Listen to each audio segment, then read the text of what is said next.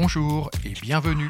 Je suis ravi de vous recevoir pour le deuxième épisode du podcast Questions d'innovation proposé par IBM. Nous allons à présent poursuivre notre exploration de la cybersécurité entamée dans l'épisode précédent en nous intéressant plus précisément au monde bancaire, particulièrement sensible et cible de la cybercriminalité. J'ai deux invités, experts et acteurs dans leur domaine. Caroline Zanare-Giros, directrice générale adjointe de Boursorama. Elle est, j'en suis sûr, une personne éclairée sur les enjeux liés à la cybercriminalité dans le monde bancaire, avec notamment Boursobank, classée parmi les quatre meilleures banques en ligne par le magazine Que choisir. Le second invité est Brahim Tlemsani, Key Account Executive chez IBM Software Security, en immersion constante dans la lutte contre les menaces cyber, notamment bancaires. Avant d'entrer plus avant dans notre sujet, Caroline Zanare-Giraud, pouvez-vous nous résumer votre parcours? Bonjour, donc je m'appelle Caroline Zanare-Giros, je suis aujourd'hui euh, directrice générale adjointe de Boursorama. Après un parcours euh, d'un peu plus de 20 ans euh, au sein du groupe Société Générale, un parcours de banquier ayant alterné à la fois des fonctions, disons, dans des directions centrales et puis des fonctions plus sur le terrain de type commercial. Et ce qui me plaît particulièrement au sein de Boursorama, bah, c'est notre ambition de construire un nouveau modèle de banque, pure player digital, qui aujourd'hui rencontre déjà un vrai succès et qui va se perpétuer dans la durée. Brahim Tlemsani, même question. Quel est votre parcours et votre activité?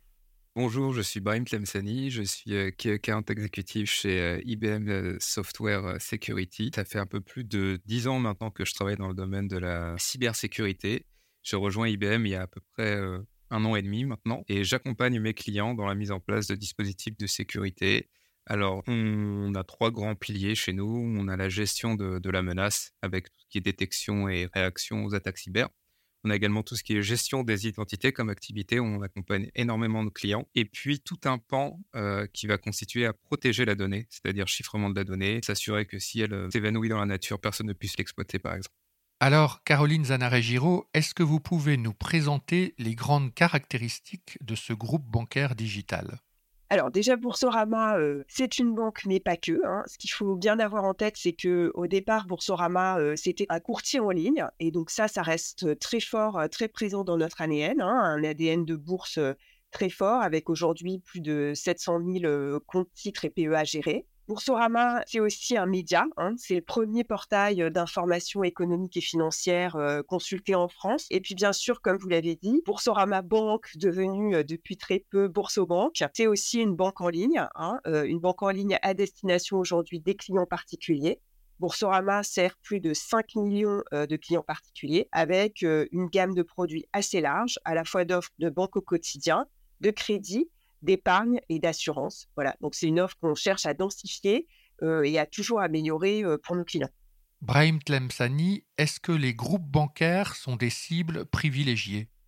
Oui, tout à fait. Alors, ce qui est important d'avoir en tête vis-à-vis de la cybercriminalité, c'est qu'on fait face euh, à un mouvement qui s'industrialise de plus en plus, qui se professionnalise entre guillemets de plus en plus, et certains pourraient vous dire qu'ils se cartélisent de plus en plus. On a des groupes malveillants cyber qui se mettent en, place, qui partagent leurs outils, leurs bonnes pratiques, leurs cibles, et dans le but quasi exclusif bah, de gagner le plus d'argent possible. Alors c'est pas l'unique but. Parfois on peut avoir des comment dire des, mouvements on va dire idéologiques. Certains pourraient être même qualifiés de politiques. Mais en ce qui concerne le secteur bancaire, c'est surtout euh, à portée, on va dire, euh, économique. Et donc, une des spécificités du secteur bancaire, c'est d'avoir en face des acteurs malveillants qui sont très organisés, très au point, qui connaissent parfaitement leur cible. Il y a également un chiffre qui est important de garder en tête, c'est qu'une entreprise du secteur bancaire a 300 fois plus de chances qu'une autre entreprise d'être ciblée par des acteurs malveillants et en particulier par des pratiques telles que le ransomware, donc le, phishing. Face à ces cybermenaces, comment analysez-vous les enjeux pour Boursorama On voit deux grands enjeux. Hein. Le premier, ça va être de protéger notre entreprise Boursorama contre ce risque. Et là, il y a toute une palette d'actions qu'on pourra un peu détailler. Et le second, et qui me semble tout aussi fondamental, c'est aussi de protéger nos clients contre ce risque de cybersécurité. Donc le premier, il est un peu plus interne, et puis le second, il est en interaction avec nos clients.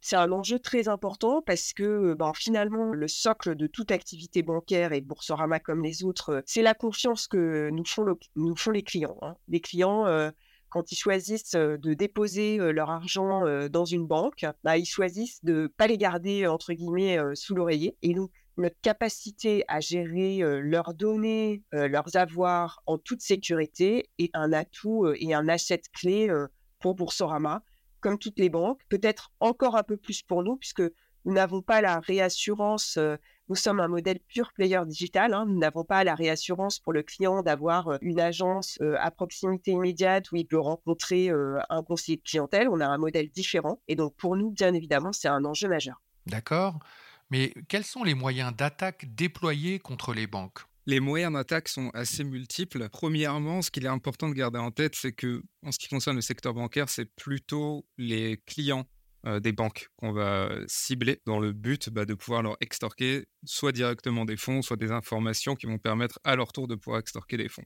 Première chose, c'est de se dire qu'un client, en tout cas un utilisateur, utilise les mêmes identifiants sur diverses plateformes.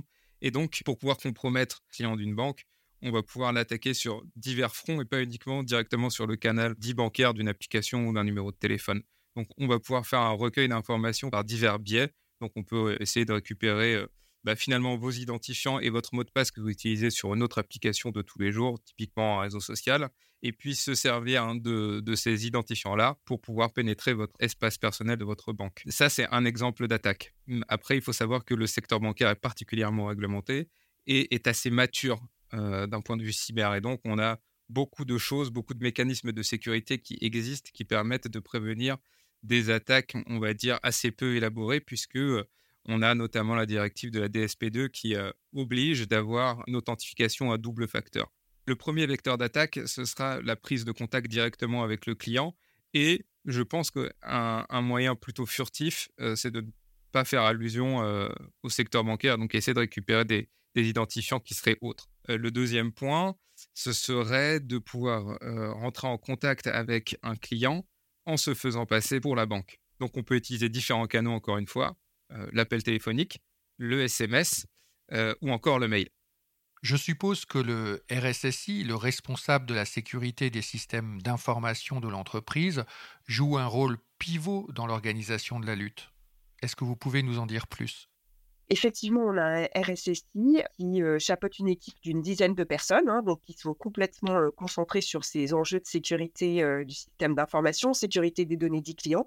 Et donc, ce RSSI, euh, il me rapporte directement. On a souhaité positionner un rattachement euh, au plus haut niveau d'entreprise. Donc, on a, euh, si vous voulez, dans une roadmap informatique, quand vous êtes une banque en croissance, vous avez beaucoup, beaucoup de projets en permanence, des projets de développement de l'offre, des projets d'amélioration des parcours, d'amélioration de vos applis. Et donc, pour faire en sorte que ces enjeux SSI y soient un petit peu sacralisés, bah, on l'a positionné au niveau de la direction générale, et donc en l'occurrence rattaché à la directrice générale adjointe, afin de sacraliser un peu nos investissements sur ce sujet-là. Est-ce que vous pouvez nous décrire comment la politique de cyberdéfense est organisée en interne avec les collaborateurs? En interne, en fait, le premier point, c'est au niveau de l'architecture informatique c'est-à-dire euh, d'essayer d'avoir des systèmes euh, qui sont quand même cloisonnés entre eux avec des niveaux de criticité qui font que si un jour un fraudeur parvient à franchir une première étape, il va pas continuer à monter dans la chaîne et avoir accès à de plus en plus d'informations. Donc, c'est vraiment des sujets d'architecture. Le second point qui me semble très important, c'est d'avoir aussi des systèmes de protection. On, doit être à la pointe, en fait, en termes d'antivirus, en termes de gestion des droits euh, de nos utilisateurs sur nos différentes applications, et puis aussi avoir un système d'alerte euh, très performant, c'est-à-dire d'être en capacité de voir quand il y a des tentatives d'intrusion au sein de nos systèmes d'informatique et deuxièmement de traiter ces alertes en 24-24, 7 jours sur 7. Après, ce qu'on fait aussi beaucoup, c'est qu'on se challenge et on se teste. Hein. donc, on fait des exercices, en fait, des exercices d'intrusion, des exercices de, effectivement, on a un risque cyber qui se matérialise, quelles sont les premières actions à prendre. Vous avez totalement raison, il y a euh, des aspects de sensibilisation permanente. Hein. donc, euh, c'est euh, l'ensemble de nos collaborateurs. En fait, tout nouveau collaborateur qui nous rejoint, il va avoir une séance d'introduction de 30 minutes sur les risques SI. On a des formations spécifiques pour euh, les personnes qui sont les plus exposées, donc les administrateurs IT. Et puis après, c'est de la veille euh, permanente sur la sécurité des mots de passe, On fait des tests, par exemple, de phishing, c'est-à-dire qu'on envoie à nos collaborateurs des faux mails qui ressemblent de plus en plus à des vrais mails qu'on peut, en fait, sur lesquels on peut avoir envie de cliquer. Et donc là, on suit vraiment, bah, voilà, est-ce que les, collaborateurs cliquent ou pas, ou est-ce qu'ils renvoient à un bouton message suspect. Et puis, ceux qui cliquent régulièrement, bah, on les reforme spécifiquement. On travaille aussi sur un dernier axe en interne, c'est la résilience, c'est-à-dire de dire si un jour, en fait, on a une attaque qui, malheureusement, malgré tout ce qu'on fait, est avérée, bah, c'est d'être en capacité d'assurer une continuité d'activité. Tout ça, c'est un peu la palette qu'on fait en fait au jour le jour en interne pour protéger Boursorama et la banque Boursobank euh, contre ces risques-là. Alors, comme on le voit, les entreprises s'organisent, forment leurs collaborateurs, mais est-ce que les cybercriminels diversifient les types d'attaques? Je pense à de l'attaque de masse avec le phishing, jusque l'attaque hyper ciblée sur un établissement en particulier. Eh ben, on a les deux. en tout cas, on, observe des, euh, on va dire, de la cybercriminalité hyper localisée, hyper pointue. Et puis, on a également des attaques de masse qui ont en tout cas une, une visée internationale et qui se répandent assez vite. En 2017, euh, on a eu beaucoup d'attaques de ransomware euh, qui, ont, euh, qui ont eu lieu, qui se sont répandues à une vitesse folle. Donc, peu ciblées, mais en tout cas avec un énorme volume. Et puis, on a des attaques qui, elles, sont vraiment, vraiment très, très, très, très ciblées. Et donc là, en général, euh, ce sont des acteurs malveillants qui sont vraiment euh, au fait et qui ont un, travail de, préparation et de ciblage euh, qui est préétabli. Caroline Zanare-Giraud, est-ce qu'au final, le risque cyber n'est pas devenu aussi important qu'un risque incendie, par exemple? Oui, en fait, le risque sur la sécurité des données et puis des avoirs, il a toujours existé, mais auparavant, on était dans une activité extrêmement physique. Donc, en fait, comment on traitait les risques bah, On avait des salles de coffre avec potentiellement des gros sas de sécurité à l'entrée, mais c'était physique. Aujourd'hui, comme toute entreprise, on devient une entreprise très tech, hein, avec un socle informatique qui est complètement majeur dans nos activités. Et donc, bah, ce, risque-là, le fond reste le même, hein, protéger les données et la sécurité des avoirs de nos clients. Euh, mais en revanche, les moyens de lutter contre ce risque se sont euh, complètement euh, sophistiqués et font aussi appel à beaucoup de techniques. Et effectivement, oui, c'est l'équivalent dans un monde physique d'un risque d'incendie. Vous avez tout à fait raison. Du fait de l'organisation robuste des banques, Brahim Tlemsani, est-ce que le consommateur, l'utilisateur final, n'est pas le talon d'Achille de la cyberdéfense? Alors, je ne sais pas si ce serait l'unique talon d'Achille, mais en tout cas, c'est peut-être le, moins robuste de la chaîne, étant donné qu'on a des niveaux de maturité qui sont complètement différents d'un utilisateur, enfin d'un client à un autre. Et surtout, on a des personnes qui sont plus ou moins technophiles. Euh, je pense notamment aux personnes, on va dire, âgées qui ne sont pas forcément à l'aise avec les nouvelles technologies, peuvent être facilement dupées et manipulées par les acteurs malveillants. En tout cas, c'est ce qu'on constate aujourd'hui. Ça peut toucher n'importe qui. La fraude, elle est très large. Les fraudeurs, ils ratissent très large. Ils envoient des SMS, euh, des milliers de SMS, etc. Mais c'est vrai que ce qu'on observe quand même parfois, c'est que euh, bah, on a des jeunes qui vont être un peu plus perméables à ces discours-là du fraudeur. Et puis pareil, des personnes âgées qui peut-être euh, sont plus facilement mises sous stress et qui sont peut-être un petit peu plus aussi des proies un peu plus faciles. Mais alors, Comment aider l'utilisateur final, sachant que vous ne pouvez intervenir sur son ordinateur ou sur son smartphone pour l'assister en cas de problème? Effectivement, à un moment donné, ce qu'on fait, euh, par exemple, de façon quotidienne, c'est désactiver, par exemple, les, faux sites Boursobank ou les faux sites Boursorama ou les fausses applis, etc. Ça, on a, on a des partenaires qui les détectent, qui nous aident, c'est désactivé très, très vite, etc. Il faut savoir qu'ils s'en créent toujours des nouveaux. Donc ça, voilà, c'est complètement dans notre champ d'intervention et dans notre périmètre. mais après, c'est vrai qu'au bout d'un moment, quand vous avez développé des messages de sensibilisation génériques auprès de vos clients, quand vous savez qu'il est en train de faire une opération sensible, que vous lui dites bien attention, on vous appellera jamais pour vous demander de sécuriser vos fonds et de faire des virements, et que à un moment donné le client est perméable à ce discours, ben, à ce moment-là, à part bloquer complètement les opérations, et ça c'est pas possible, parce que euh, à côté de quelques clients qui malheureusement sont victimes de fraude, on en a des milliers, voire des millions qui sont entre guillemets dans leur bon droit et font un usage normal euh, de nos interfaces et qu'on peut pas non plus trop pénaliser, bah oui, à un moment donné, on arrive parfois un peu au bout du chemin et c'est là que toute la sensibilisation qui est faite euh, par les banques et même au niveau de la profession, hein, la Fédération française des banques est très active, bah, prend le relais pour que ça rentre en fait dans les mœurs et que les clients soient beaucoup, beaucoup plus vigilants. Parce qu'en fait, on a quand même certains clients qui vont à un, inconnu qui les appelle, donner par exemple leur code et leur mot de passe. Et en fait, il n'y a pas le switch avec le monde physique. Vous avez n'importe qui qui vous dit dans la rue, donnez-moi la clé de chez vous. Jamais vous allez les donner. Mais sauf que ce, monde digital n'est pas encore appréhendé euh, de façon, euh, comment dire, euh, équitable avec tous les risques qu'il recèle par les personnes. Donc, on a des générations, en particulier parfois les personnes un peu plus âgées et parfois de façon très étonnante aussi les jeunes qui sont peut-être un petit peu plus loin de l'univers bancaire, qui sont un peu peut-être un petit peu plus perméables. Et donc ça, derrière, ça demande des actions de sensibilisation pour que les gens aient bien conscience du risque. Mais vous pouvez toutefois les aider, au sens où vous pouvez observer le comportement de l'utilisateur et réagir en cas d'anormalité. Bah oui, parce que en fait, si vous voulez, d'une certaine façon, il y a certaines opérations euh, très sensibles, comme par exemple quand vous consultez vos comptes depuis euh, un nouveau navigateur euh, web ou une appli qui est récemment téléchargée. En fait, bon, bah, ça éveille quand même un tilt, c'est-à-dire c'est un comportement un peu inhabituel du client. Donc, dans ces cas-là, on met en place des mécanismes d'authentification renforcés qui visent à protéger le client, mais qui effectivement peuvent aussi générer dans certains cas une gêne. Et donc on essaye d'être le plus circonstancié possible et le plus pertinent possible quand on positionne ces éléments d'authentification euh, additionnels.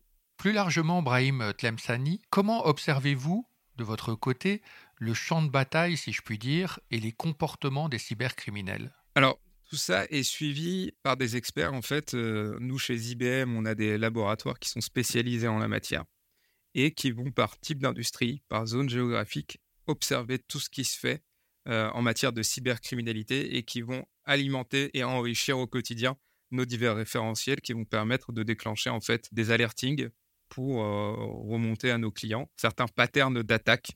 Et donc à ce moment-là, on est en mesure de les alerter et eux peuvent prendre des mesures préventives, bah, soit vis-à-vis d'eux-mêmes, de leur propre système d'information, ou vis-à-vis de leurs clients pour pouvoir les protéger d'une attaque. Euh. On a beaucoup de recul, on a vraiment des experts qui sont très pointus en la matière, et donc on est en mesure de pouvoir aider nos clients en général bien en amont et de pouvoir les aider à, prévenir euh, des attaques.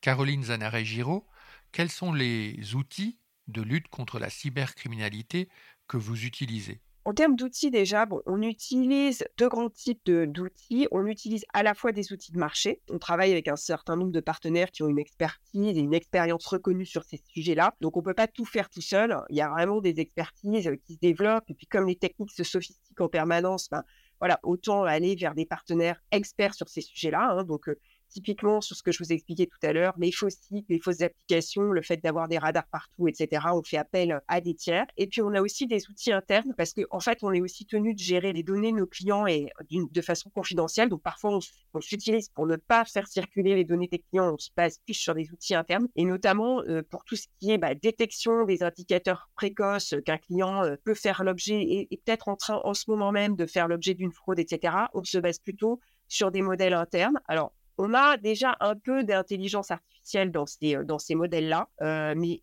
je pense que l'intelligence artificielle, en tout cas nous, on voit ça de façon très positive. Hein. C'est certain que ça va nous aider et nous aider justement à régler euh, bah, cette espèce de compromis permanent entre la sécurité et puis le fait d'être le plus ouvert possible et d'avoir des parcours qui sont fluides, etc. Donc nous, on compte beaucoup sur l'IA pour être plus pertinent dans nos indicateurs d'alerte et le fait d'avoir une IA performante qui va pouvoir s'appuyer sur des matelas de données internes très larges, bah, bien sûr que ça va nous aider dans la lutte contre la cybercriminalité. En effet, l'intelligence artificielle prend beaucoup d'essor. Brahim Tlemsani alors, en tout cas, l'IA, l'IA générative, a fait beaucoup parler d'elle ces derniers mois. L'IA va sans conteste jouer un rôle assez important. il faut savoir tout d'abord que l'IA est déjà euh, utilisé dans les produits, de, dans les produits de, cybersécurité. On a déjà de l'IA qui consiste à automatiser un certain nombre d'actions et à en tirer un maximum de valeur.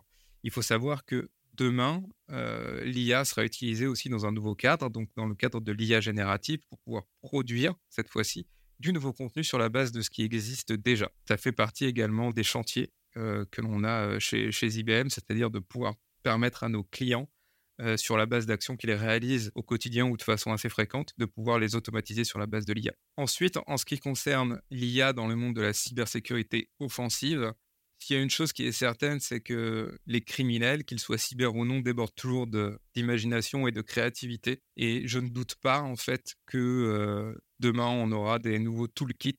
Euh, vous savez, tous ces euh, kits qui permettent de pouvoir lancer des attaques cyber, entre guillemets, assez facilement, avec une trousse à outils d'ores et déjà préparée par, par des, des cybercriminels qui vont utiliser l'IA qui seront d'autant plus faciles à utiliser et qui auront très certainement euh, des impacts encore plus forts. Finalement, la démocratisation de l'IA profite aussi aux pirates.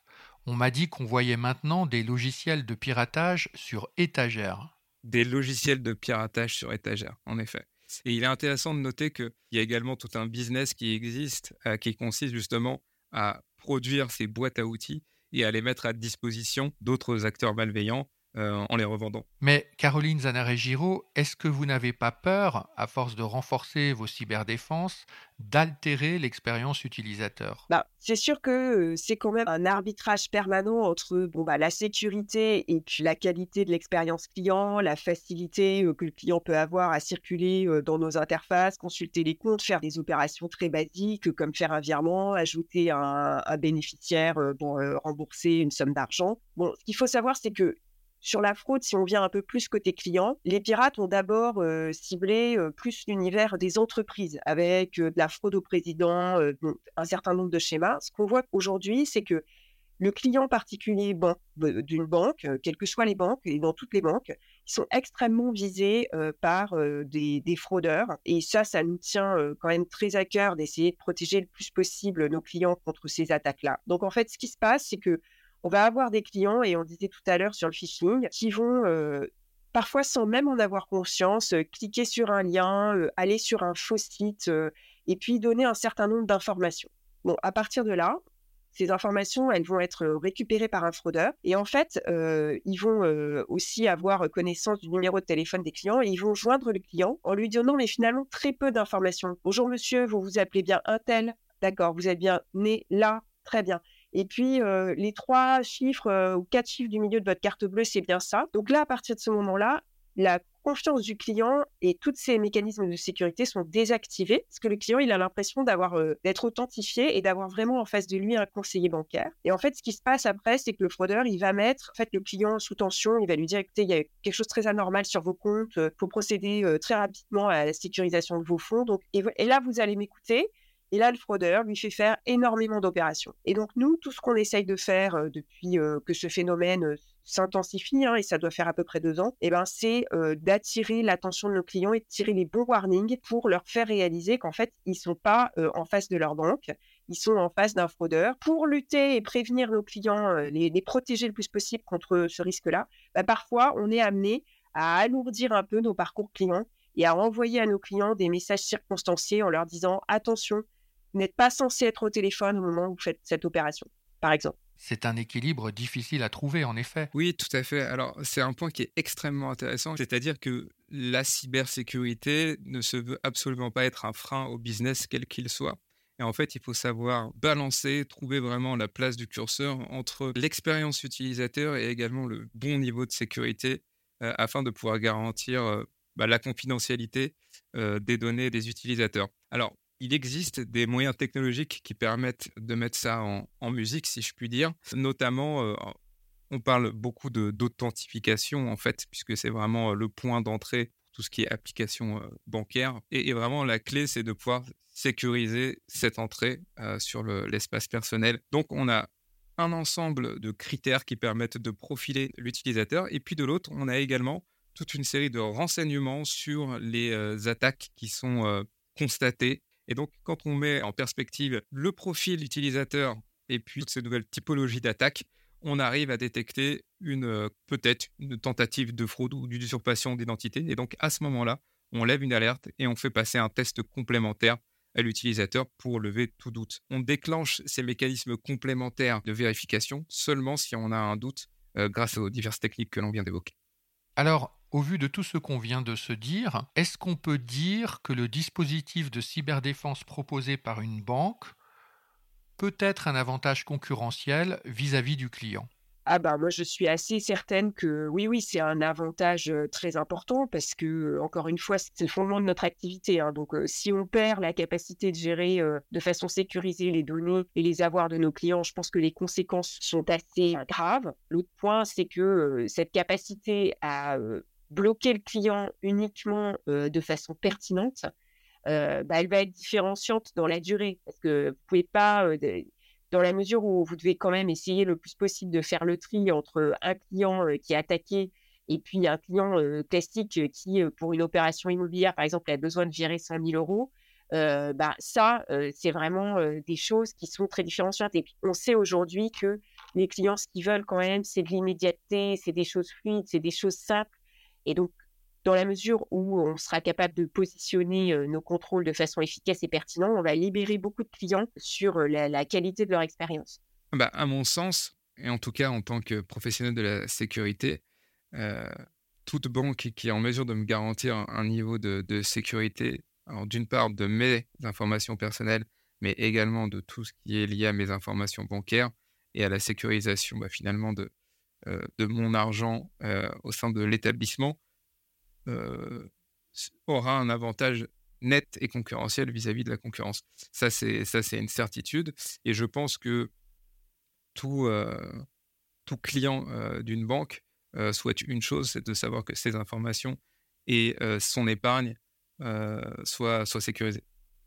Donc, à mon sens, un grand oui pour, pour cette question. Pour conclure, Caroline Zanare-Giraud, est-ce que vous pensez qu'on arrivera un jour à éteindre la menace cyber? Enfin, moi, ma conviction, c'est que la menace, elle est, elle va pas disparaître en fait. Elle est, permanente. Elle va, euh, elle va se sophistiquer et on va sophistiquer nos systèmes de défense euh, de l'autre côté. Et puis, je pense que c'est important de parler de ces sujets-là, qui sont des sujets très sensibles, mais euh, sur lesquels on a besoin d'une vraie conscience collective des enjeux. De tous. Et je pense que si les banques et les clients travaillent dans le même sens, ben, on va gagner une bonne partie du match contre les fraudeurs. Eh bien, merci à tous les deux pour avoir pris le temps de partager votre vision de la cybersécurité dans le monde bancaire. Notre prochain rendez-vous abordera un sujet totalement différent. Je vous invite donc à vous abonner à ce podcast dès maintenant pour ne rien manquer. À bientôt donc pour un futur épisode de notre podcast Question d'innovation par IBM.